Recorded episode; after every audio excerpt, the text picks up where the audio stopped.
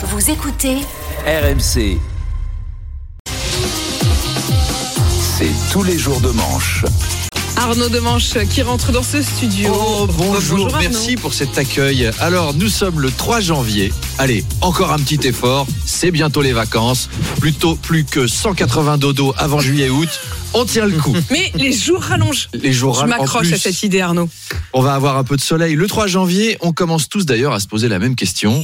Jusqu'à quand on garde le sapin de Noël dans le salon Pique du nez, le mien, il pique du nez. commence- à être un peu- Parce que à la fois on a Il envie de prolonger là à 2h du on a un petit peu envie de prolonger l'air de fête et en même temps un sapin voilà ça perd très vite ses aiguilles. Donc au bout d'un mois il reste plus que le tronc avec deux boules qui pendent. C'est plus un sapin c'est Philippe Croison qui sort de la douche. Alors Emmanuel Macron lui il se demande jusqu'à quand il va garder Elisabeth Borne. D'ailleurs, vous avez vu, pas de conseil des ministres aujourd'hui. hein.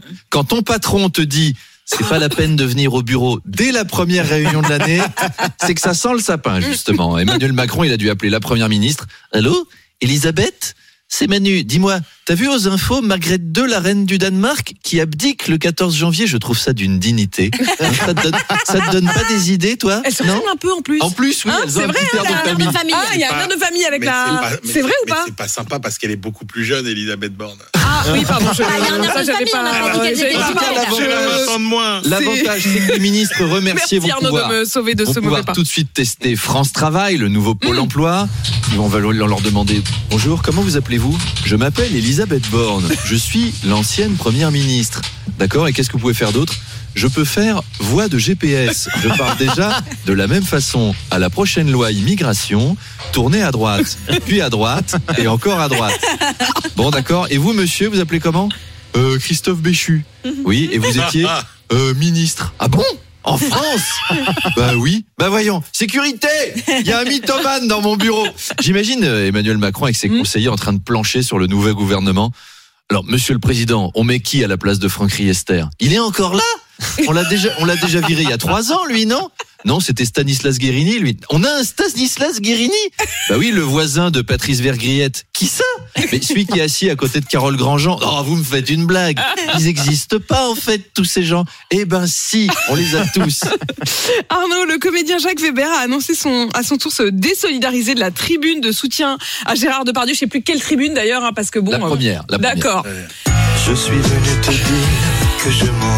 Eh oui, encore un qui quitte la tribune. Jacques Weber signale qu'il regrette de l'avoir signé. Alors on a aussi un communiqué de Franck de la Personne, comédien, qui nous signale qu'il a ni signé la tribune, ni la contre-tribune, et qu'il est dispo pour signer une tribune, ou pour un rôle, ou même pour une animation commerciale au monoprix du coin, enfin n'importe quoi. Eh bien Franck, le message est passé. Alors dans la tribune de soutien, il y a un argument que j'adore, c'est Depardieu doit être traité comme un citoyen normal, pas plus de droits, mais pas moins. Alors, scoop, Depardieu est privilégié. Pourquoi? Parce qu'il est vivant, alors qu'il a fait ça en Corée du Nord. Essayez-vous, essayez. On va imaginer par exemple Sébastien Krebs en Corée du Nord. Voilà, Sébastien, vous faites poète poète camion à une guide locale, donc à un membre du parti révolutionnaire nord-coréen, et après Chabit à un garde militaire. Et ben, dans les deux heures, vous êtes au goulag à casser des cailloux avec le ministère des Affaires étrangères qui supplie Kim Jong-un au téléphone. Mais c'est l'humour gaulois, Monsieur Kim, c'est la tradition, la tradition, c'est la France d'Astérix. Rendez-le nous maintenant, on en a besoin pour animer nos matinales. Et ben, Depardieu qui fait le con en Corée du Nord, sans finir dans un camp de redressement, pieds nus dans la neige, ça c'est un méga privilège. Alors vous avez vu, il y a une contre-tribune qui est sortie sur le site Cerveau non disponible. Il y a une deuxième contre-tribune sur le site de Mediapart. Et hier, une troisième contre-tribune dans Libération. Cet après-midi, Le Monde sort la contre-contre-tribune à la deuxième contre-tribune. Et puis demain, la tribune contre le contre-manifeste anti-troisième contre-tribune de la déclaration de solidarité avec la tribune contre Depardieu. C'est là qu'on voit que c'est clivant comme. C'est clair. La Poste teste Arnaud dans ses locaux des cabines d'essayage Oui. pour les personnes qui reçoivent des colis de vêtements avec la possibilité de les renvoyer sur le champ si ça ne convient pas. Oui, vous avez vu ça. Alors il y a un autre truc, la SNCF euh, lance aussi des téléconsultations médicales dans les gares. Mm. C'est fouillis, hein, ça se déplace. des trucs. Je crois que 2024 a été imaginé par Jean Castex. Ah Madame Apolherbe de Malines, Monsieur Krabs, Madame Ah, Monsieur Amélie. Hydraulique, Monsieur Emmanuel Le Fils, Bob l'éponge. Bob l'éponge. Et mon petit Bob, le capitaine Krabs, mon petit Bob.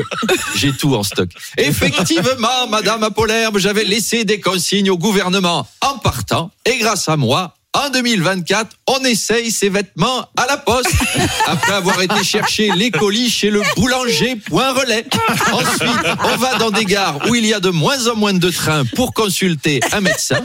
Et à compter du second trimestre, vous pourrez également déposer une plainte au sex shop, faire, faire refaire votre passeport chez le coiffeur et faire soigner vos animaux chez Atoll, les opticiens, qui seront aux petits soins pour vos petits siens. Ensuite, vous pourrez déclarer vos impôts chez Sephora ou acheter des munitions au bureau de tabac. Bah oui Mais oui Mais plus de timbres, puisque les timbres, il faut les imprimer soi-même. C'est ça la simplification administrative. Allez, bonne année à tous Ah, à C'est magnifique, vive 2024 À demain Arnaud